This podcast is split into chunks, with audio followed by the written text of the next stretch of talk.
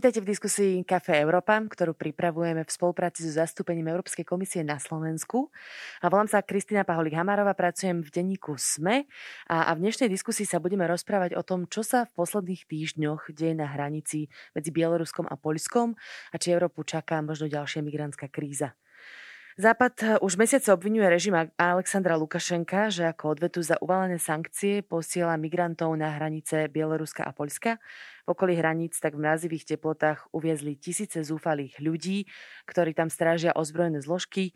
A ako sa na eskaláciu e, pozera Európske spoločenstvo, jednotlivé členské štáty a kto podá týmto ľuďom e, ruku pomocnú? Aj na tejto otázky sa v dnešnom Kafe Európa pokúsime odpovedať so Zuzanou Vatraľovou, vedúcou úradu Medzinárodnej organizácie pre migráciu na Slovensku. Dobrý deň. Dobrý deň s Danielom Kabom, výkonným tajomníkom platformy rozvojových organizácií Umbrella. Vítajte. Pekný večer.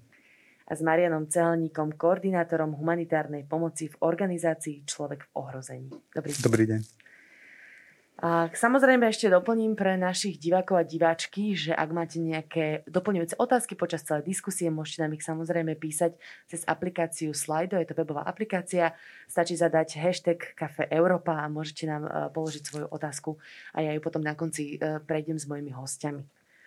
Môžeme teda začať. Ja by som si možno tak približila tú situáciu, ktorá je posledné týždne na hraniciach Bieloruska a Poľska. Ako to tam približne vyzerá? Pán Ceholník, môžeme začať s vami. Myslím, že každý máme nejaký aspoň základný obraz zo správ, ktoré, ktoré vidíme v televízii alebo všeobecne v médiách. Tá situácia rozhodne nie je dobrá. Neurčitý počet, ale pravdepodobne ide až o stovky, možno tisíce ľudí sa nachádzajú vlastne v lesoch na pohraničí Bieloruska a Polska sú tam bez akékoľvek asistencie. Na jednej strane sú bieloruské ozbrojené zložky, ktoré im neumožňujú návrat. Na opačnej strane hranice sú zase poľské sily, ktoré im neumožňujú vstup do Európskej únie. Ľudia prebývajú v lesoch a, a, tie, tie scény máme možno zase každý, už sme niečo videli. Uh-huh. Pôsobia tam nejaké organizácie v súčasnej situácii, pani Matralová, vy máte? Pokiaľ ja mám informácie, tak práve to je najväčší problém, že nemajú tam prístup ani medzinárodné humanitárne organizácie, ani miestne mimovládne organizácie, aby tým ľuďom pomohli. Ja viem, že moji kolegovia z Bieloruska sa dostali k hranici už dvakrát. Raz to bolo predminulý víkend a potom ešte raz v priebehu týždňa a boli schopní poskytnúť urgentnú asistenciu, humanitárnu pomoc a takisto skoordinovať tú pomoc s Bieloruským Červeným krížom, ktorý podľa mojich informácií je jedinou organizáciou, ktorá v súčasnosti tam pôsobí. E, zároveň mám informáciu, neviem či správnu a aktuálnu, bohužiaľ, tým, že tam nemáme prístup, že väčšina z tých ľudí už sa dostala z toho pohraničného územia a boli presunutí do táborov a že už teraz e, ich riešia bieloruské orgány v táboroch, ale situácia sa podľa informácií mojich kolegov mení zo dňa na deň. Uh-huh. Čiže veľmi ťažko povedať, že teraz, keď sa rozprávame, že koľko akurát ľudí je v tom pohraničnom pásme v zime bez prístupu k vode a prístupu k jedlu a koľko už je v nejakom väčšom bezpečí. Ako to tí vaši kolegovia z Bieloruska možno popisovali, že či tam, akých ľudí tam stretávali? Pokiaľ ide o krajiny pôvodu, ak sa na to pýtate, tak tie boli rôzne. Od krajín pôvodu, kde s najväčšou pravdepodobnosťou ide o legitímnych žiadateľov o azyl, ako je povedzme Sýria, do veľkej miery Afganistan, cez Iračanov a cez iné krajiny Blízkeho východu by som povedala, ale e, nemáme presné štatistiky, pretože nemali sme možnosť si ich tam vlastne zozbierať a urobiť. Uh-huh. Jasné, ale skôr som možno myslela aj tak, že sú to muži, rodiny s deťmi. Uh, sú to muži, ženy aj deti. Uh-huh. A bohužiaľ podľa tých informácií, ktoré máme, už tam zo pár ľudí, zo pár, neviem, myslím, že sú odhady 15, že 15 ľudí už aj zomrelo. A je tam práve, že e, relatívne veľa detí, hovorím relatívne, pretože aj jedno dieťa v takej situácii je priveľa. Čiže nehovoríme mi o tom, že ak, ak ich je 10, tak stačí, nevadí, a ak ich je 100, tak už je to veľa, ale sú tam rodiny s deťmi.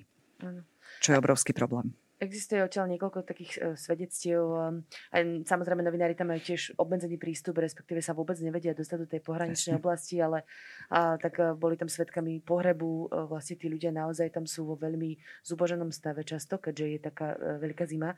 Uh, pán Kaba, vy máte informácie o takých dobrovoľníckých skupinách, ktoré tam pôsobia, ktoré pomáhajú týmto ľuďom? Um, áno, máme. My sme v kontakte s niektorými z nich. S niektorými kolegyňami, kolegami z Polska sa poznáme ešte aj z tých zahraničných projektov v úplne, v úplne inom kontexte, v úplne iných krajinách, či už to je Sýria, Libanon, Irak a tak ďalej. Oni teraz vlastne poskytujú pomoc tým ľuďom, či už nazývame čiastočne, časti sú to migranti, utečenci a podobne v tých lesoch. Vznikajú tam vlastne dobrovoľnícke skupiny. Jedna z tých najznámejších je grupa Graničná ale samozrejme, eh, čo je zaujímavé, je to, že poskytujú tam pomoc aj tí ľudia, ktorí priamo žijú v tej, v tej zóne, kde je zákaz vstupu alebo v jej blízkosti a potom samozrejme mimovládne organizácie, eh, ktoré sa špecializujú na poskytovanie zdravotnej starostlivosti, poskytovanie právneho poradenstva um, a tak ďalej. Čo ešte by som možno spomenul, Eh, je, že to územie je svojím spôsobom niečím vynimočné, tak ako iné územia. V tomto prípade je to o tom, ako sme sa rozprávali aj s kolegyňou a s kolegom, vlastne sa jedná o uh, územie, ktoré je vysoko zachovalé z pohľadu prírody. Um, je to chránená oblasť.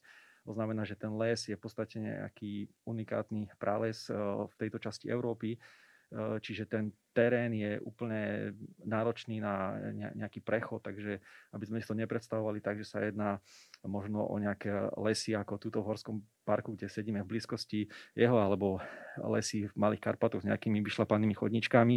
Je to naozaj eh, ťažko pre, prestupný terén. A tá hraničná rieka, ktorá vytvára nejakú prirodzenú hranicu, tiež to není na mnohých miestach iba nejaká riečka, ale má desiatky metrov na šírku.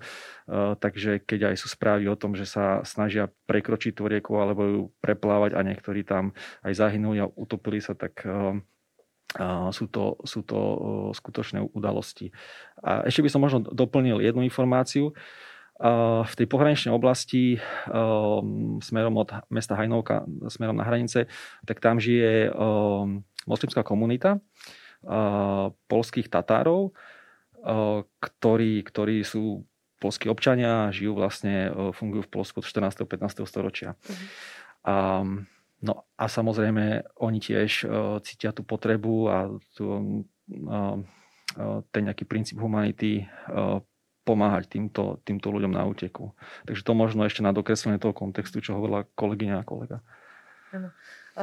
Čo ste spomínali tú rieku, tak práve ten jeden prípad, ktorý zdokumentovala aj česká novinárka Petra Procházková, ktorá tam bola v tejto oblasti toho chlapca, ktorý mu tam vystrojili pohreb, tak e, on myslím, že zahynul práve v tej rieke, ale bolo zaujímavé, že práve ľudia z tejto komunity, myslím, že to bolo e, aj z tej moslimskej komunity, tam prišli vlastne vyjadriť podporu tej rodine, ktorá e, sa toho nemohla zúčastniť. Čiže naozaj e, sú informácie o tom, že tí ľudia pomáhajú znútra a myslím, že aj od nich je, máme my, akože ostatní ľudia, najviac informácií, čo sa tam vôbec deje.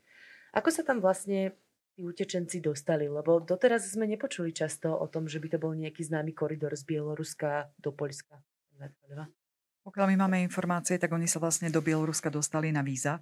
To znamená, že úplne legálne, že im teda bieloruské orgány v krajine pôvodu vydali víza a prišli normálnymi leteckými spoločnosťami, regulárnymi letmi a vlastne až v Bielorusku začali e, žiadať buď o azyl, o ochranu, nejakú medzinárodnú ochranu, alebo v rámci Bieloruska sa začali posúvať najprv k litovskej a potom k poľskej hranici a snažili sa prejsť e, do niektorej z krajín Európskej únie. To nie je asi štandard, lebo do Bieloruska dostať víza nie len také jednoduché. Neviem, ako to bolo predtým, ale teraz e, zjavne tie štatistiky svedčia o tom, že tých víz bolo vydaných ďaleko viac. A ten princíp je taký, že naozaj oni sa ľahko, bezpečne dostali, legálne sa dostali do Bieloruska, až odtiaľ sa snažia takýmto spôsobom dostať do krajín Európskej únie. Sú informácie, ale my ich máme len z médiá sprostredkovanie, že boli informovaní, že potom z Bieloruska budú mať ľahký presun do Európskej únie, ale či to je pravda, nevieme potvrdiť ani vyberať, lebo nemáme k ním prístup, takže nemôžeme si to overiť. Hovorí sa tam ľudí. možno o pôsobení rôznych pašeráckých skupín, to predpokladám funguje aj v iných krajinách sveta, keď, sa takto, mm-hmm. keď sú tieto migračné koridory, a, tak máte možno vypa- nejaké informácie vlastne? Mm, ťažko povedať, väčšinu informácií máme ta, takisto len, e, len z médií, pokiaľ, pokiaľ ide o to. A, ale áno, tie správy hovoria, že, že to, a, celý ten presun e, je, je organizovaný podstate bol, došlo k nejakej zmene zákonov, ktoré umožnili u, udeľovať turistické víza tým, týmto ľuďom a na základe nich sa vlastne dostávajú do uh, Bieloruska. Ale tieto správy máme š, naozaj len sprostredkovanie z médií, takže uh-huh. ťažko posúdiť Čiže nie sú známe ani také, že uh, vlastne skupiny, ktoré ich potom prevážia možno aj z tých poľských hraníc ďalej uh, do Európskej únie, pašerácké o, o, tom, o tom nevieme nič. Jasné. A čo sa týka tých ľudí, ktorí sú v tej zóne, to je vlastne, je to ako keby ohraničené stráži, to armáda z jednej aj z druhej strany. A ja som teda čítala jeden prípad, že tam chodia aj rôzne extremistické skupiny, ktoré napadajú tých ľudí. A tak neviem, že či ste aj vy mali takéto informácie. Mm, Áno, opäť asi nepoviem nič úplne, úplne nové. E, e, toto sú informácie, ktoré e, sú medializované. V podstate ten, ten prístup k tejto kríze zo strany Bieloruska je ten, že rozdeliť tú spoločnosť, či už v Polsku alebo aj v iných krajinách Európskej únie a vyvolať napätie v rôznych častiach spoločnosti a vlastne toto je jedna vec. A druhá, vyvolať aj väčšiu mieru nedôvery obyvateľstva voči svojej vláde. Že nevie ochrániť hranice, a nevie zabezpečiť bezpečnosť a podobne. Samozrejme, v takomto prípade toto je iba voda na mlyn rôznym extremistickým skupinám, nacionalistickým a tak ďalej. A áno, sú tieto informácie, že, že takíto rôzni ľudia, skupiny sa v tej oblasti pohybujú a a nejakým spôsobom slovne útočia napríklad na tých ľudí, ktorí chcú pomáhať. Na túto konkrétnu situáciu teraz naozaj teda je, je okolo nej veľa pozornosti. Dá mhm. sa to možno prirovnať k nejakej podobnej situácii, ktorá sa stala predtým? Myslíte, že by boli niekde ľudia v takej núdzi, ako sú teraz na hranici z pohľadu tých migrantov? Úplne nie tak, ale Aha. že by to bola taká podobná situácia, že e, naozaj to tak vieskalovalo.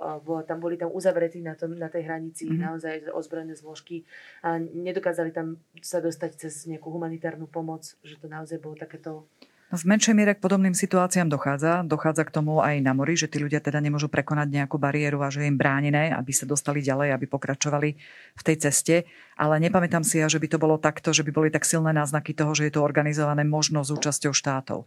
To, to si ja nepamätám, že by, že by takáto nejaká situácia v poslednej dobe bola. Čo bohužiaľ je, je veľmi časté, je to, v akej situácii sa ocitli títo migranti, ktorí sú tam, tí ľudia, ktorí, ktorí sú teda na tej hranici a sú to buď žiadatelia o azyl legitímni, utečenci alebo migranti, ktokoľvek, kto uveril tomu prísľubu, že sa dostane do krajiny Európskej únie. A to by som ja prirovnala k tomu, na čo ste sa pýtali na tých pašerákov, pretože aj naša skúsenosť je, že kdekoľvek sa ocitnú ľudia v núdzi, ktorí sa potrebujú dostať do bezpečia, tak tých legálnych ciest je tak žalostne málo, že hneď sa tam objavia nejaké skupiny, ktorým my hovoríme pašeráci, ale pravdu povediac, nie v každom kontexte ich vnímajú ako pašerákov. Niekde v niektorých kontextoch aj v niektorých regiónoch ich vnímajú skôr ako ľudí, ktorí pomáhajú a ktorí áno zarobia na tom, dajú si za to zaplatiť, ale vlastne pomôžu ľuďom dostať sa do bezpečia. Takže všade, kde sú ľudia v núdzi, kde je dopyt po takejto v úvodzovkách službe, tak tam sa taký, takéto skupiny objavia, ktoré sú buď, bude to v takom tom sprostredkovateľskom mode, alebo sú to násilné skupiny, ktoré sú naozaj organizované, organizované kriminálne až gengy niekedy, ktoré medzinárodne dokážu túto cestu sprostredkovať. Čiže je veľká šanca, že možno sa to deje aj v Polsku, ja to neviem potvrdiť ani vyvrátiť, ale opakujem, tam, kde je dopyt, keď tí ľudia nemajú iný spôsob, ako sa dostať do bezpečia, tak jednoducho využijú čokoľvek, čo im dá nádej. Ja by som možno uh, potvrdil to, že tak, takáto situácia, ako, ako vidíme uh, na polských hraniciach, tak uh, áno, v menšom sa sme to boli svetkami už aj uh, v iných krajinách a po, povedzme počas tej veľkej migračnej krízy, tzv. balkánskej cesty a podobne, tak podob, podobnej výjavy sme tam vydávali, čo je ale podľa mňa také úplne bezprecedentné, je to, že v tejto situácii tam nie je umožnený prístup humanitárnej pomoci. To je podľa mňa taká absolútne jedinečná situácia, ktorá ešte, e, v ktorej sme neboli. Lebo aj informácie z tých predošlých e, kríz alebo presne takýchto vyeskalovaných situácií boli oveľa väčšie. Áno. Európska únia e, teda uvalila v lete, ešte v lete, e, sankcie na bieloruské úrady, na vysoko postavených predstaviteľov. A bolo to najmä v súvislosti so spornými prezidentskými voľbami, represiami voči opozícii. A teraz ich vlastne ešte sprísňuje skrz túto situáciu. A máte pocit, že to pomôže trošku zatlačiť na režim Lukašenka? Pán Kaba. Um, ja teda nie som expert na uh, politiku Európskej únie alebo politolog, ale uh, ja verím, že áno. Uh, myslím, že to je štvrtý alebo piatý balík sankcií Európskej únie. Um, a možno ten režim Bielorusku reaguje takýmto spôsobom aj preto, že tie sankcie možno tiež začnú zaberať. Tie posledné sankcie, myslím, myslím zo včera z tohto týždňa sú aj o tom, že dohoda medzi Európskou úniou a Bieloruskom o vízovom styku sa, sa bude sprísňovať a viac sa to zameria na predstaviteľov bieloruského režimu, aby nemohli tak ľahko cestovať. Um, to je jeden z príkladov, ale nie je to len o sankciách. Ja si myslím, že Európska únia koná, ale Európska únia ako zo skupenie demokratických krajín e, má a používa iné nástroje a má nejaké svoje hodnoty. Čiže uh, je tam nasadená diplomácia, Uh, vieme o tom, ale myslím, že to už aj na, naši diváci uh, zachytili, že teda uh, viacero letov bolo pozastavených z tých krajín, odkiaľ pochádzajú migranti alebo utečenci. To je jedna vec. Európska únia vyčlenila nový balík financií na manažment hraníc aj pre Litvu, Lotyšsko, nielen pre Polsko. Čiže veci sa dejú. Áno, možno sa nedejú tak rýchlo, ako by sme chceli. To je, to je pravda a ešte by som v tej súvislosti povedal jednu vec.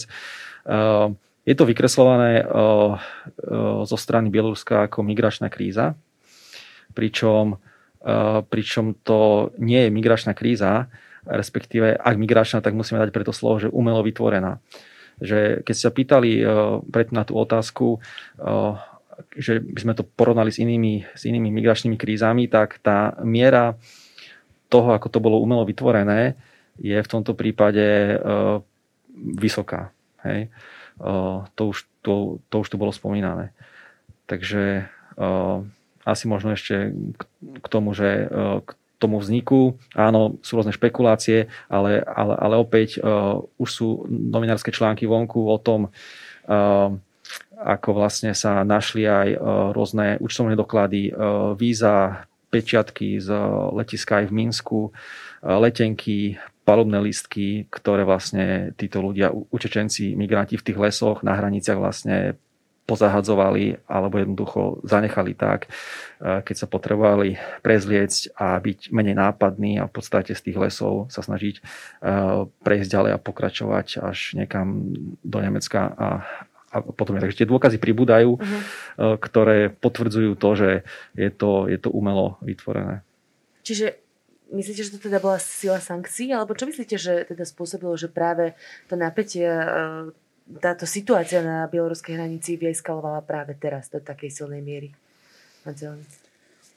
To si, to si netrúfnem odhadnúť. Ja, tých, tých možností, ktoré sa diskutuje, samozrejme, samozrejme v viacero. Hovorí sa, že to môže byť aj súčasťou nejakého väčšieho diania na východných hraniciach Európskej únie, ale ale skutočne ja, ja zo svojej pozície toto, toto neviem veľmi zhodnotiť. A poukázal by som ale na celkom zaujímavý paradox, keď sme, keďže sme spomínali tú situáciu v Bielorusku po, po voľbách a, a, a túto aktuálnu situáciu, tak uvedomme si, že, že bieloruský režim aktuálne bráni vlastným občanom v opustení krajiny a na druhej strane uh, vozí do krajiny uh, migrantov z iných krajín, ktorých, ktorých potom preváža na hranice. Je to tak? To je taký celkom, by som povedal, zaujímavý paradox celej mm. situácie. Mhm. Vnímali ste celé to napätie v Bielorusku, ktoré tam bolo aj počas leta, protesty a tak ďalej voči Lukašekovmu režimu? Z pohľadu migrácie, viete, my na to máme trošku iný pohľad a aj kolegovia v Bielorusku pomáhajú najmä z pohľadu Bieloruska cudzincom, tým, ktorí sú na tom území. Máme tam náš klasický program asistovaných dobrovoľných návratov, najmä pre zraniteľné skupiny. Takže z tohto pohľadu nevieme mi až tak posúdiť alebo vyhodnotiť, nakoľko sa tá situácia zmenila alebo nezmenila oproti situácii pred voľbami, povedzme lebo nám to neprináleží, lebo na to nemáme mandáta. Takže pochopiteľne my vnímame každú krajinu skôr z toho eh, pohľadu migračných politík a z toho pohľadu, ako sa stará o migrantov. Eh, vy ste mali možno nejaká organizácia, ktorú zastrešuje Umbrella, pôsobila v Bielorusku?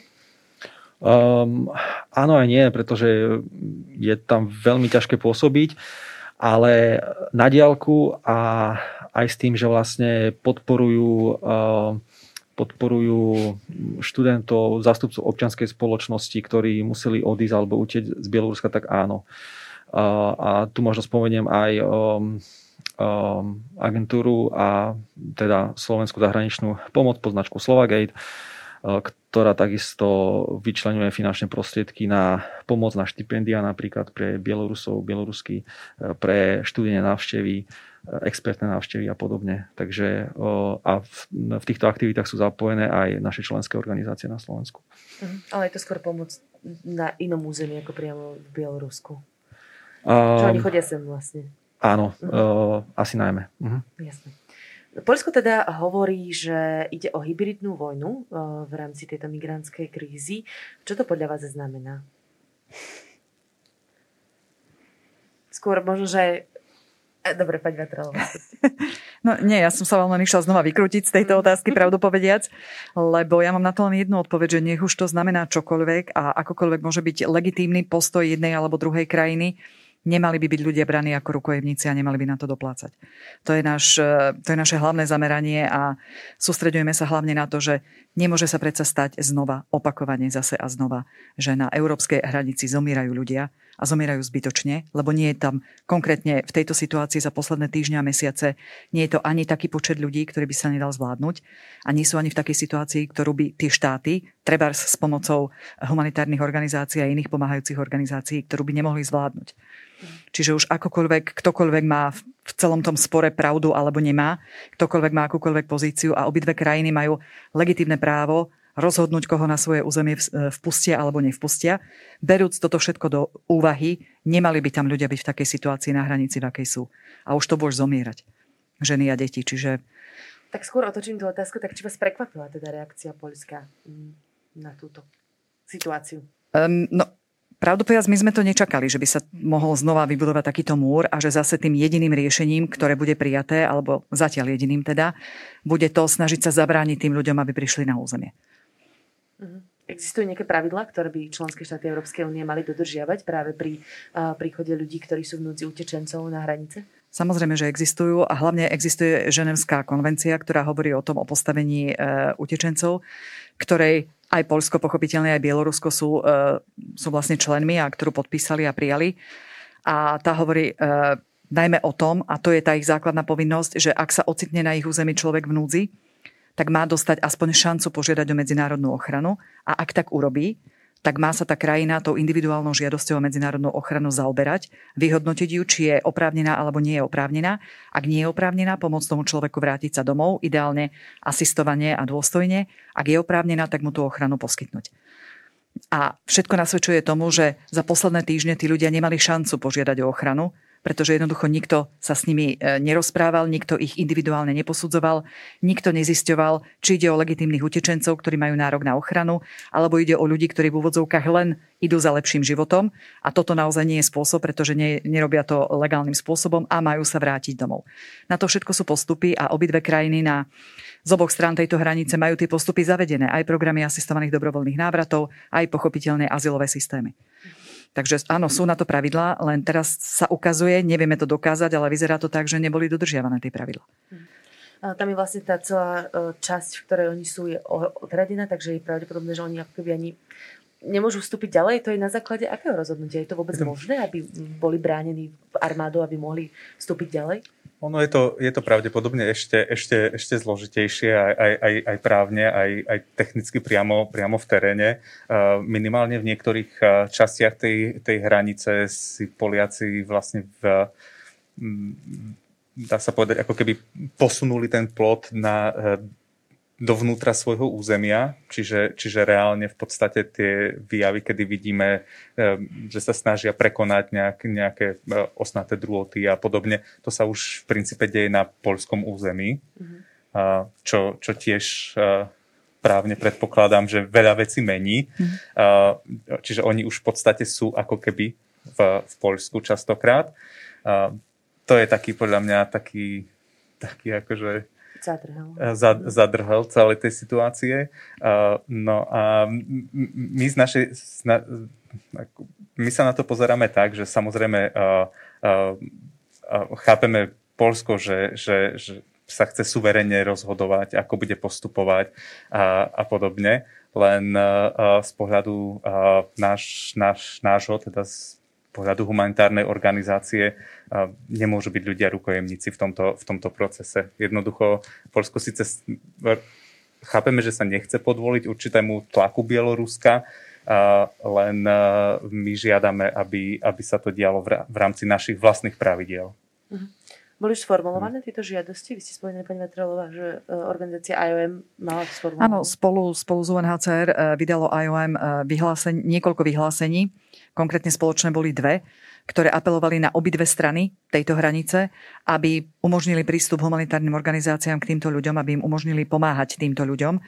A, a hlavne presne to, aby títo ľudia neboli, tak povediať, rukojemníkmi tejto situácie, akákoľvek je a kdekoľvek došlo k nejakým nedorozumeniam medzinárodným, ale aby na to nedoplácali ľudia a aby nedoplácali veľmi často až životom. Čiže to je ten hlavný apel, keď to mám úplne zjednodušiť, puste nás pomáhajúce organizácie k tým ľuďom, aby sme pomohli im a aby sme možno pomohli aj vám, štátom, zvládať tú situáciu, ku ktorej došlo. Lebo na to je IOM, na to je UNHCR a na to sú aj iné pomáhajúce organizácie. Ja len pripomeniem pre všetkých, čo nás aktuálne sledujú, že sa môžete pýtať otázky a cez webovú aplikáciu slajdov môžete zadať hashtag Kafe Európa a položiť akúkoľvek otázku našim speakerom. Vrátim sa ešte k tej situácii. Ja som sa snažila to možno nájsť nejakú paralelu s tým, čo sa už stalo v minulosti. Nebolo to tak dávno, čo Turecko hrozilo Európskej únii, že v podstate budú púšťať migrantov neregulovane do Európskej únie práve preto, že chceli presadzovať nejaké svoje záujmy. Neviem, ako si na to vy spomínate, že či vtedy tá situácia bola podobná? Um, ja si myslím, že môžeme nachádzať nejaké podobnosti, ale uh, za mňa, keď poviem tak, uh, si myslím, že je tam uh, skôr viac tých rozdielov. Uh, skúsim možno povedať niekoľko. Uh, Turecko leží ako keby na priamej ceste uh, tranzitnej pre migrantov a utečencov do Európy, ako keby aj na takej prirodzenej ceste. Uh, to je jeden z rozdielov uh, do zásadných. Uh, druhý je ten, že v bezprostrednej uh, blízkosti uh, na hraniciach Turecka sa vlastne odohráva už 10. 11. rok, myslím, že teraz už 11. začína rok sírskej vojny, sírskeho konfliktu. Uh, s ktorou majú dlhú hranicu, Turecko. Takže tam ten prílev utečencov, naozaj utekajúcich pred vojnou, pred konfliktom bol enormný a z pohľadu tých ľudí utekajúcich pred vojnou bol aj pochopiteľný. Dnes Turecko je, myslím, že v prvej desiatke krajín na svete, pokiaľ ide o počet ľudí, utečencov, ktorých má krajina u seba. Myslím, že sa jedná o 4 milióny mm. utečencov. Ja myslím, že sú na nejakom druhom alebo treťom mieste. Áno, áno, áno, to je no. možné. Čiže to je, predpokladám, diametrálne odlišná situácia, ako je sa nachádza Bielorusko. Skôr som to vedela z toho pohľadu mm, toho vydierania asi silné mhm. slova, mm-hmm. ale mm, takého toho o vyhrážaniu sa, alebo možno tlak na Brusel, ktorým takto vyvíjajú, že tam je určitá paralela. A tiež tá situácia predtým, e, predpokladám, vtedy v Turecku bola veľmi kritická na hraniciach aj z hľadiska humanitárnej pomoci. Um, áno. Uh, áno a v podstate aj tá dohoda medzi Európskou úniou a Tureckom e, je o tom, že Európska únia, členské štáty Európskej únie zo svojich rozpočtov každoročne prispievajú. Slovenská republika ročne niekoľko miliónov eur na v podstate za, zabezpečenie životov utečencov v Turecku. Hej, čiže je tam, je tam takáto dohoda. Uh, není, to, není to nejaká úplná anomália. Keby sme sa pozreli na celé susedstvo Európskej únie, tak uh, by sme našli viac takýchto podobných príkladov uh, v kontexte migrácie. Uh, niečo podobné bolo medzi Talianskom a Líbiou, čiže dohoda, ktorú ešte podpísal Berlusconi s Kadáfim o priateľstve a vzájomnej podpore a o vyrovnávaní nejakého dlhu z čias kolonializmu. A, ale v skutočnosti to bolo výrazne o tom, že o zastavovaní migrácie na brehoch Líbie a, a za to vlastne Líbia dostávala finančné prostriedky. Mm-hmm. Čiže môžeme to sledovať, eh, dá sa povedať, na viacerých miestach, na viacerých frontoch v rámci Európy. Čiže sa tak natíska otázka, že čo teraz sa dá s tým robiť? Možno by som sa vrátila teda späť k situácii na bieloruskej hranici. Čo tam teraz čaká tých ľudí, ktorí sú tam uviaznutí už? No ja dúfam, že ich čaká riadny právny postup A teda, ako som povedala, ak požiadajú o medzinárodnú ochranu, takže bude ich žiadosť či už v Bielorusku alebo v Polsku, bude individuálne posúdená, či na to majú nárok alebo nie. Ak dostanú medzinárodnú ochranu, väčšinou je to vo forme azylu alebo doplnkovej ochrany, alebo podľa toho, ako to má e, štát v miestnej legislatíve ošetrené, tak s tým súvisí hneď aj dlhodobý pobyt a vlastne potom e, z pravidla e, nasledujú integračné programy, ktoré tým ľuďom pomôžu, aby sa čím skôr naučili jazyk, aby sa integrovali do spoločnosti, našli si prácu, mali bývanie, deti do škôl a podobne. Čiže to je scenár pre tých, ktorí sú legitímnymi žiadateľmi o azyl a aj ten azyl dostanú a tí, ktorí nemajú nárok na azyl, tak tým je spravidla ponúknutý buď iný typ ochrany podľa toho, v akej sú situácii, čo býva napríklad v kontexte Európskej únie tzv. doplnková ochrana, ktorá sa dáva na dva roky a po dvoch rokoch sa prehodnocuje situácia toho konkrétneho človeka, či ešte stále mu niečo hrozí pri návrate domov a ešte teda potrebuje ochranu, aby pokračovala, alebo už nie a, a jednoducho nie je mu predložená. To sa tak naviac krát teraz si nepamätám koľkokrát, ale veľakrát sa môže mhm. tá doplnková ochrana predlžovať. A, alebo teda, ak, sa, e, ak uznajú tie orgány, že ten človek nemá nárok na žiadny druh ochrany, e, medzinárodnej, pretože nehrozí mu nič pri návrate domov, tak spravidla je mu sprostredkovaný asistovaný dobrovoľný návrat. V hraničných prípadoch sú tí ľudia aj deportovaní a nútene vracaní, ale preferuje sa dobrovoľný návrat a ak je asistovaný, tak je to je to vlastne hradené štátom, ktorý ako keby vysiela toho človeka naspäť domov, hradí mu letenku, poskytuje mu asistenciu pri príprave toho návratu. A ak je to krajina Európskej únie, najčastejšie je v tom aj reintegračný komponent, takže keď sa človek vráti domov, tak má aj nejakú ďalšiu podporu vo forme buď pokračovania vzdelávania alebo rozvoja podnikania, nejaký mikrogrant. E, tá teória za tým je taká, že aby ten človek nebol nútený znova hľadať nelegálne, neregulárne cesty, ako sa dostať do niektorej z krajín Európskej únie. Aby sa ekonomicky stabilizoval v krajine pôvodu, cez, cez nejaké malé podnikanie alebo keď sa niekde zamestná a podobne. Robíme to aj my pre ľudí, ktorí sa vracajú zo Slovenska a podporujeme ich podnikanie v krajine pôvodu, čo im nebráni potom e, znova prísť do krajiny Európskej únie ale podľa možností už nemali by byť tak ekonomicky nútení, že by využili najrýchlejšiu a spravidla nelegálnu cestu, ako sa sem dostať. Tieto programy bývajú masívne využívané, v, najmä v krajinách Európskej únie, lebo je to lacnejšie a výhodnejšie ako deportácia. Až do takej miery, že aj Slovensko napríklad umožňuje ľuďom, ktorí sa tu ocitnú nelegálne, zostanú dlhšie, než mali povolenie na pobyt, povedzme, lebo to je väčšinou, to je tá situácia. Eh, ak, eh, ak na tú situáciu príde cudzinská policia, tak povediať, ak ich odhalí, tak oni si nemajú ako legalizovať pobyt zo zemia Slovenskej republiky. Ak sa prihlásia sami iniciatívne, tak nedostanú zákaz vstupu. Ak sa vrátia v rámci tohto programu asistovaných dobrovoľných návratov, tak policia zváži ten zákaz vstupu, ktorý im už udelili, keďže sami sa dobrovoľne vrátili, že ten zákaz vstupu veľmi často zrušia. Že sa môže človek odvolať. Čiže má on aj nejaké, má aj prečo využiť takýto dobrovoľný návrat domov a rýchlejšie sa dostať k tej možnosti vrátiť sa do krajiny Európskej únie, ak teda uzná za vhodné, ale nemal by byť tak nútený. Čiže toto sú nástroje, ktoré veľmi dobre fungujú, ktoré sú osvedčené, na ktorých spolupracujú členské štáty Európskej únie s medzinárodnými organizáciami, konkrétne návraty robí IOM, alebo už sa v posledných rokoch rozvíjajú aj návraty, ktoré robí Frontex.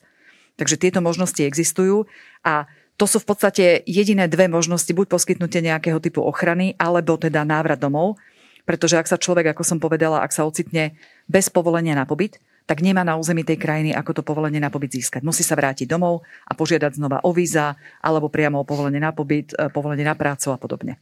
Tu sa nastavia otázka, či tí ľudia vôbec majú šancu požiadať alebo prihlásiť sa dobrovoľne. Že sa Veď to je to celé od začiatku až do konca, že s prepačením puste nás k ním, zistíme, ktoré sú najzraniteľnejšie skupiny, tie, poskyt, tie potrebujú najviacej pomoci a veľmi špecifickej. Zistíme, kto sú žiadatelia o azyl, pomôžeme vám to sprocesovať a tí, ktorí sa potrebujú vrátiť domov, tak tým pomôžeme vrátiť sa domov. To je niečo, čo mimochodom kolegovia z IOM robia aj v Taliansku, aj v Grécku, aj keď boli tie tie najpočetnejšie skupiny, tých tzv. ako my to voláme, zmiešaných tokov mm-hmm. migrantov. A to, tam išlo práve o to, že keď došlo naraz v nejakom krátkom časovom, v časovom rozsahu, možno že 100 tisíc ľudí, nebolo jasné, koľko z nich je utečencov a koľko z nich je tzv. ekonomických migrantov, aj keď to je trošku silné posunutie významu toho slova, ale koľko z nich sem prišli, pretože idú, ako ja hovorím v úvodzovkách, len za lepším životom. A vlastne kolegovia dodnes majú e, veľmi intenzívne aktivity v Taliansku, kedy pomáhajú v prvom rade identifikovať zraniteľných medzi tými skupinami, ktoré prichádzajú neustále mimochodom cez Stredozemné more, cez, cez, teda vyloďujú sa na území Talianska tým je potrebné okamžite poskytnúť špecifickú pomoc a potom aj spolupráci s UNHCR pomáhajú talianským orgánom rozlíšiť, čo by mohli byť legitímni žiadatelia o azyl, odkiaľ prišli, robia pohovory s týmito ľuďmi a jednoducho, ospravedlňujem sa za výraz, ale triedia ich uh-huh. na takých, ktorí majú nárok a ktorými sa treba zaoberať a na tých, ktorí nemajú nárok a tí už potom, ako hovorím, prechádzajú do toho programu, ak majú záujem dobrovoľných návratov. Je Poľsko Chceš ešte niečo dať? Uh, ja som to chcel iba doplniť, možno aby mm-hmm. si ešte divák urobil tú takú presnejšiu predstavu o tom, že aké sú tie dôvody, eh, kedy človek môže dostať azyl alebo nie. Mm-hmm. Tak presne tá ženská konvencia z roku 1951 hovorí, vymenúva presne tie dôvody, že teda z rasových, náboženských alebo národnostných, respektíve poviem to ešte inak možno, že ak existujú oprávnené obavy z prenasledovania z dôvodu uh, rasového, náboženského, národnostného alebo z dôvodu toho, že tá osoba zastáva určité politické názory alebo patrí k nejakej sociálnej skupine a ten štát buď sa budí ochrániť nevie, keď je v občianskej vojne napríklad, hej, a uh, uh, iné frakcie útočia na, na túto osobu alebo prenasledujú, a, alebo táto osoba sa nechce dať pod ochranu svojho vlastného štátu, lebo, lebo ten štát ju prenasleduje. Mm-hmm. Hej? Ale e, potom v priebehu 10 ročí vznikla otázka, že no dobre, a čo s ľuďmi, ktorí nie sú prenasledovaní z týchto špecifických dôvodov? Že sa nejedná o nejakého aktivistu v Iraku alebo v Bielorusku pre politické napríklad názory, je prenasledovaný, ale jedná sa o rodiny s deťmi, ktoré sú bombardované e, v Sýrii alebo v inej krajine, to je úplne jedno kde e, akú čo oni budú splňať, aký ten dôvod, aby im bol udelený azyl.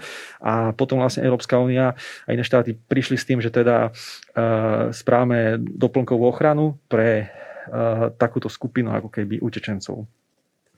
Takže to sú tie osoby, ktoré vlastne sa to nazýva hrozí vážne bezprávie. Čiže napríklad strata na živote alebo poškodenie zdravia z dôvodu napríklad vojenského konfliktu. A už len možno, že úplne doplním, aby to bolo teda 100%, že ešte okrem tohto, čo si Európska únia unifikovala, že teda každý štát má povinnosť poskytovať tú doplnkovú ochranu práve pre ľudí, kde nevieme dokázať, či je individuálne ten človek prenasledovaný, ale ako skupina alebo objektívne je tam vojna, povedzme v Sýrii, dlhotrvajúca vojna, takže jasné, že tí ľudia sa nemôžu vrátiť domov, lebo boli by v ohrození života, tak ešte naviac si pochopiteľne stále každý štát môže sám určiť, komu poskytne. Na Slovensku je to napríklad tzv. humanitárny azyl.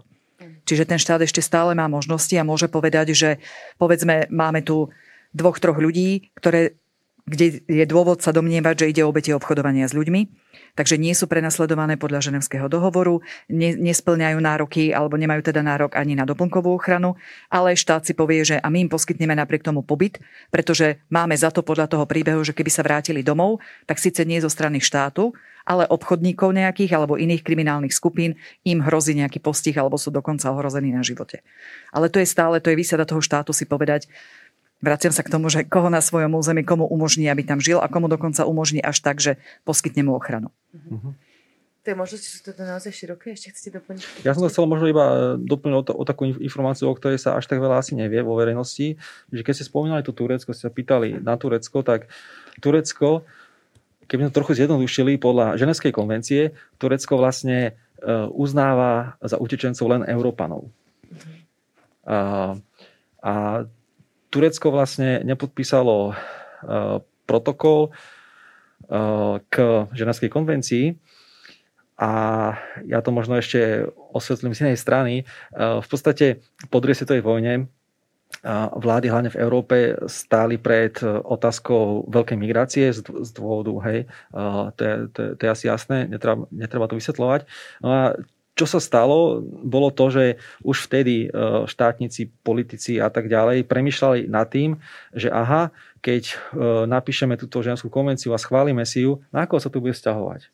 Hej? A prišli s tým, že e, sa to bude vzťahovať len na udalosti, ktoré vznikli pred rokom 1951.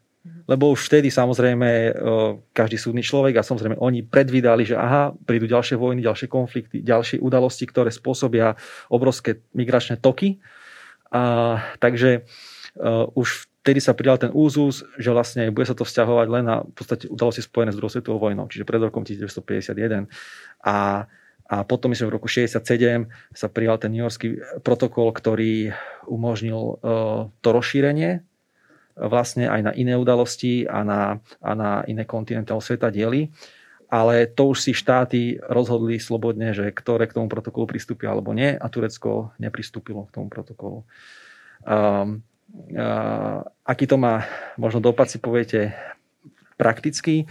Niektoré, um, niektoré mimovládne organizácie, uh, aj známe, aj rešpektované, uh, zastávajú napríklad názor, právny názor, že z tohto pohľadu Turecko z pohľadu ženskej konvencie, ktorá poskytuje ochranu utečencom, nepredstavuje eh, bezpečnú krajinu pre návrat možno niektorých typov utečencov z Európy späť do Turecka. Uh-huh. Hej. Uh-huh. Takže to bola možno taká malá odbočka. Takže tam je tá situácia ešte o dosť komplikovanejšia, predpokladáva nejaká vymožiteľnosť jednotlivých tých nárokov, ktoré V niektorých veciach áno, áno. Je No možno to je taká hypotetická otázka, ale teda ako funguje tá vymožiteľnosť e, nárokov, ktoré ste všetky spomínali v praxi, že aké máte skúsenosť, že naozaj um, sa to darí uplatňovať v jednotlivých členských štátoch? No, ja mám skúsenosť zo Slovenskej republiky a teda ak žiadatelia žiadajú o azyl na území Slovenskej republiky, tie žiadosti musia byť posudzované individuálne, musí byť posudzovaná situácia toho človeka, či naozaj či naozaj eh, je ten príbeh pravdepodobný a či je pravdivý, pričom ale platí, že si to štát nemôže overovať u oficiálnych orgánov krajiny pôvodu. Lebo samozrejme, že to by bolo ako keby, to by sa vzájomne vylúčovalo. Takže sú na to rôzne spôsoby, ako to preverovať a overovať, že aká je situácia v krajine pôvodu a či môže byť pravda to, čo ľudia hovoria. Dokonca oni majú aj spôsoby, nielen Slováci, ale teda vo všeobecnosti krajiny, majú spôsoby a techniky na to, ako overiť, či je ten človek príslušníkom tej menšiny v tej krajine, o ktorej hovorí, že je príslušníkom. Sú na to techniky, riadené rozhovory v spolupráci s inými ľuďmi, príslušníkmi tej menšiny, ktorí zistujú cez pohovor, či hovorí tým prízvukom a či naozaj by mohlo ísť e, o to ak napriek tomu všetkému posudzovaniu, aj posudzovaniu v krajine pôvodu, e, na Slovensku, e, teda slovenský štát, na Slovensku to robí migračný úrad, ak posúdi žiadosť ako neodôvodnenú a zamietne žiadosť o azyl, tak ten človek sa má právo odvolať a potom o tej žiadosti o azyl rozhoduje súd ktorý môže vrátiť na prehodnotenie tú žiadosť. Ak si dobre pamätám, tak nemôže súd povedať, že ten človek má nárok na azyl, ale môže to vrátiť migračnému úradu na prehodnotenie a môže človek žiadať o azyl opakovane.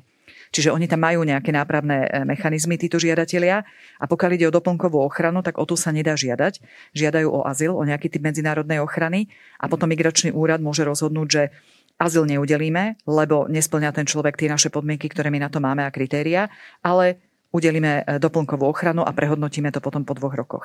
Lebo keď niekomu je udelený azyl, tak s tým súvisí zároveň, zároveň dostane aj trvalý pobyt. A má veľmi podobné postavenie ten človek, ako má slovenský občan a rýchlejšie aj má nárok žiadať o občianstvo. Normálne cudzinec žiada až po 8 rokoch pobytu na Slovensku. Žiadatelia, alebo teda azylanti, ktorí už dostanú azyl, tí môžu žiadať po 4 rokoch. Takže naozaj tá ochrana ide veľmi ďaleko a je veľmi málo situácií, za akých môže štát odobrať túto ochranu. Ak by ten človek bol členom nejakej teroristickej skupiny a spáchal e, vlasti zradu alebo škodil takýmto spôsobom krajine, potom neviem, či je tam nejaký hrdelný zločin alebo čo. Mm. Naozaj veľmi, veľmi málo situácií, za akých môže štát odobrať azyl. Naozaj ten kontrolný mechanizmus znie, že je naozaj veľmi sofistikovaný na to, aby dostatočne kontroloval, akí ľudia prichádzajú e, do jednotlivých členských krajín. A nie je to tak, možno aby si to divák, diváčka nepredstavovali, že nie nejaký úradník aj v dobrej viere a so, schopnosťami e, na internete nejako vyhľadáva pozadie alebo, alebo nejaký životopis toho utečenca alebo informácie o ňom, ale vyslovene sú to zapojené bezpečnostné informačné zložky štátu, čiže v našom prípade e, Slovenskej republiky napríklad Slovenská informačná služba uh-huh. a ďalšie zložky bezpečnostné e, tých ľudí lustrujú a, a spolupráci samozrejme aj so zahraničnými službami bezpečnostnými hlavne Európskej únie a na to týchto ľudí preverujú.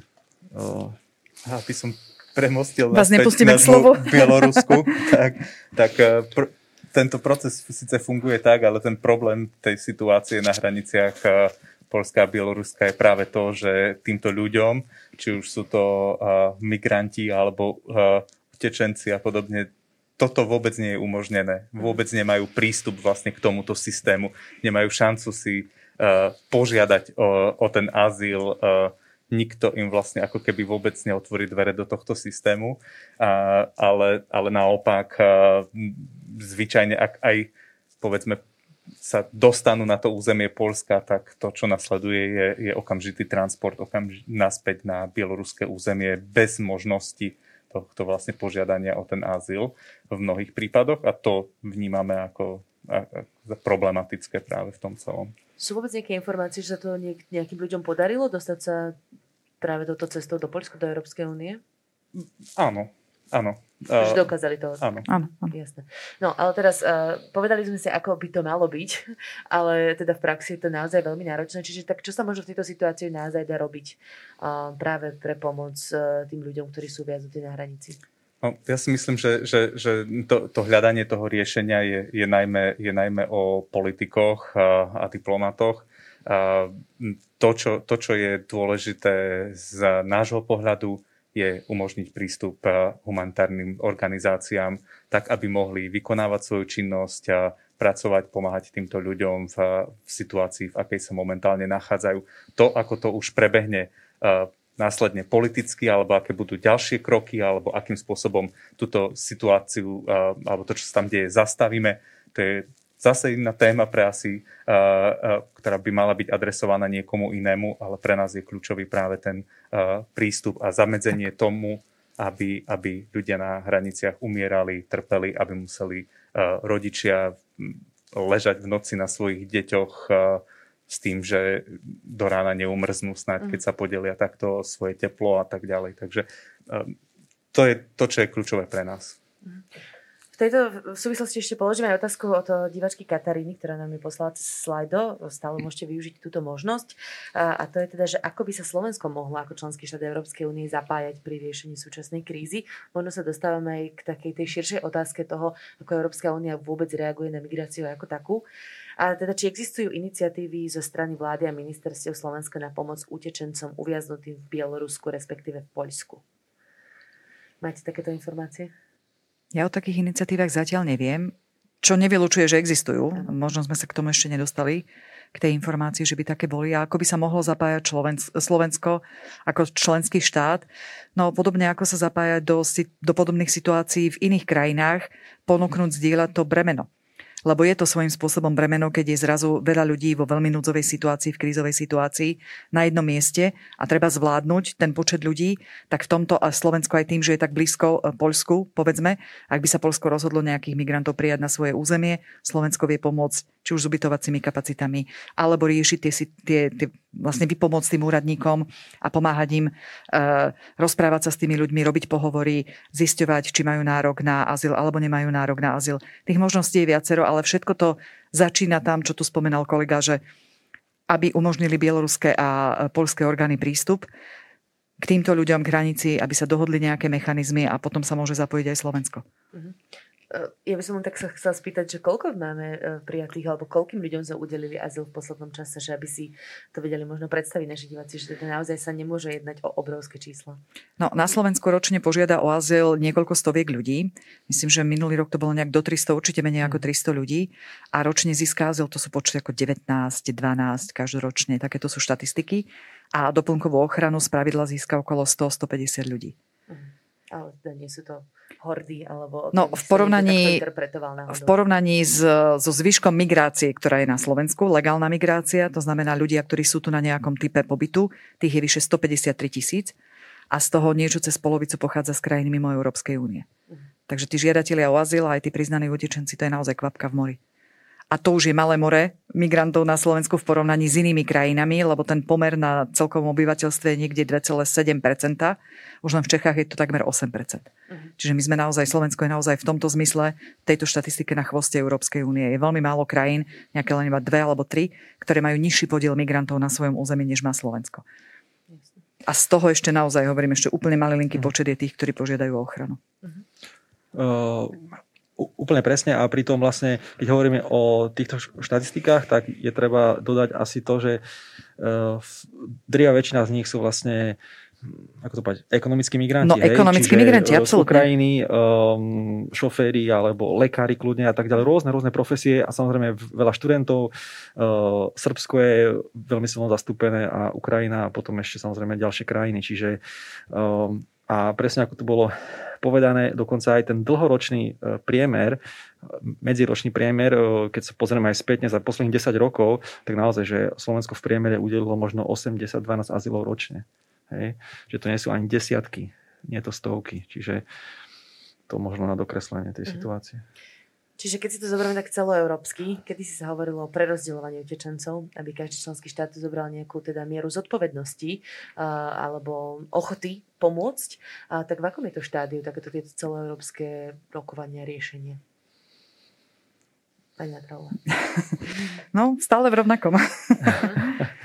stále v rovnakom, lebo už bol aj prijatý e, celoeurópsky migračný pakt, ale stále nebola prijatá a pracuje sa na tom, pracuje sa na prijatí spoločnej azylovej politiky.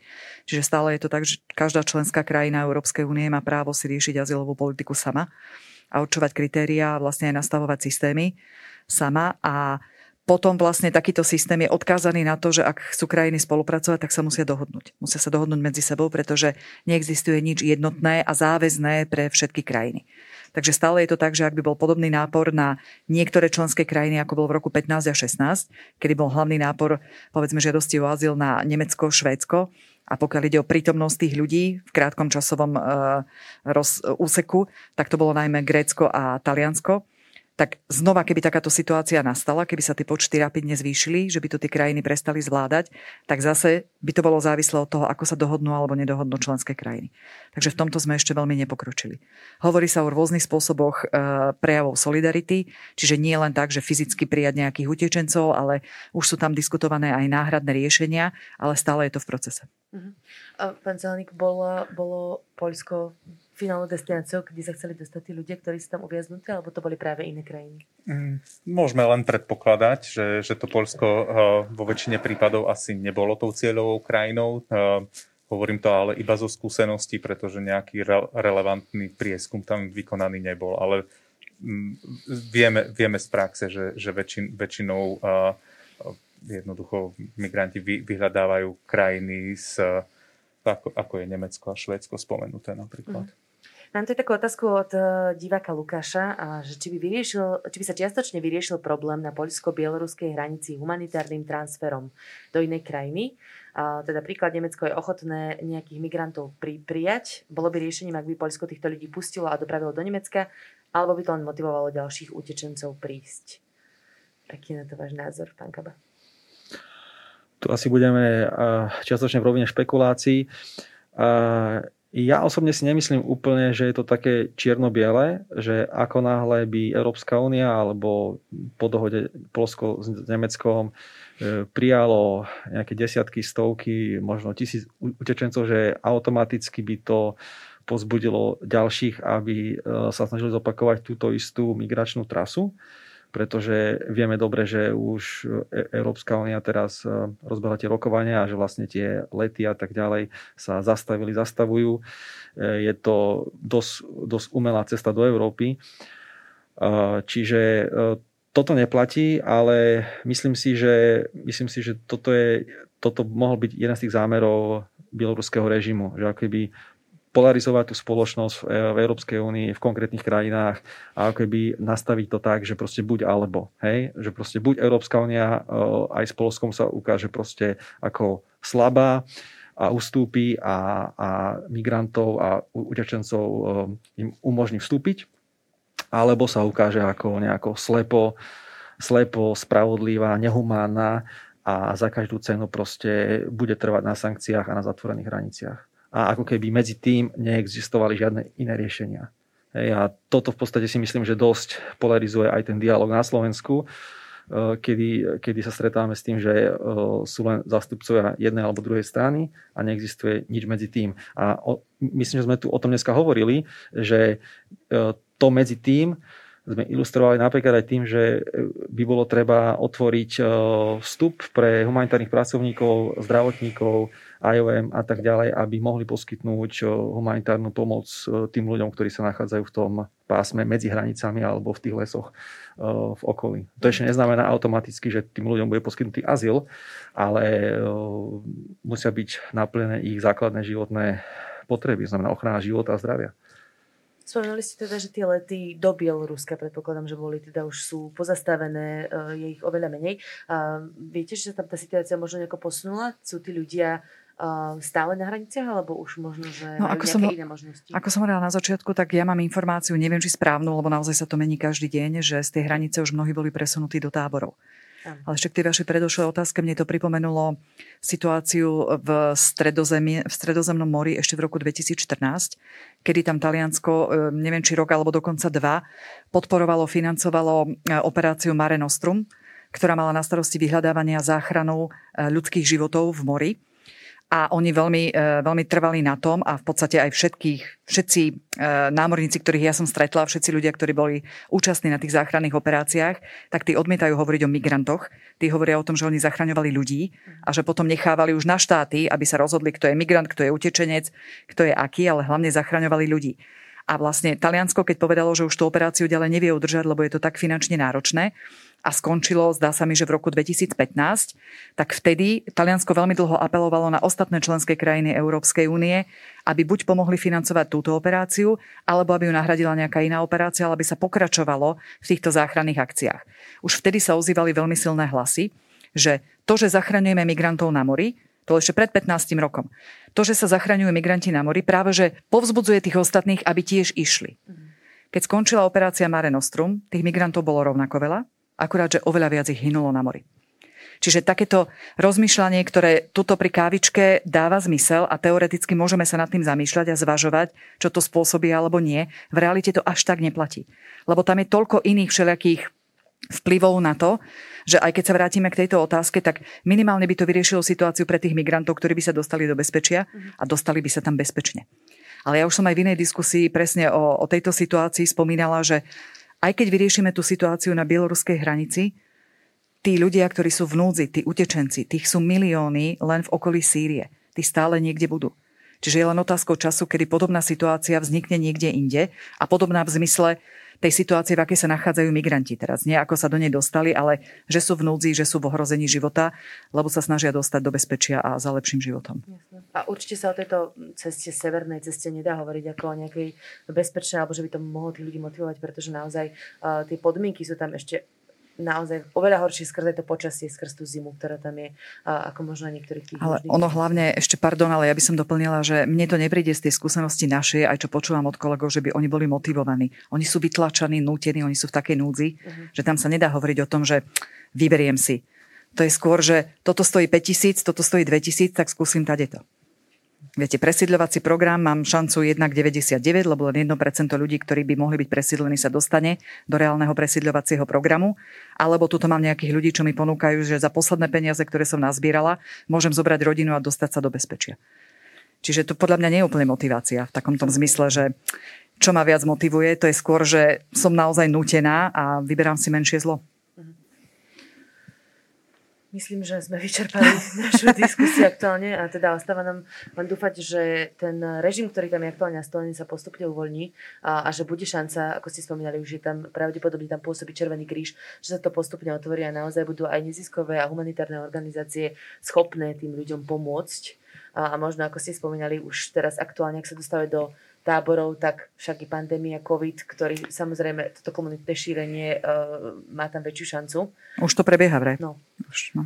Čiže e, situácia je naozaj vážna, tak budeme veriť, že sa to zlepší postupne. A teda ďakujem vám veľmi pekne za túto diskusiu aj za všetky vaše názory. A ďakujem aj všetkým, ktorí nás sledovali cez sociálne siete, cez Facebook alebo cez YouTube. A túto diskusiu ste mohli pozerať vďaka zastúpeniu Európskej komisie na Slovensku a, a Kafe Európa podporujú aj mediálni partnery, ako je Deník SME, RTVS a Radio FM. A ja ešte pripomeniem, že ďalšiu diskusiu pre vás pripravujeme aj budúci týždeň v stredu 1. decembra a témou bude, či stihnú prísť Vianočné darčeky na čas. Je to taká aktuálna téma Vianočná.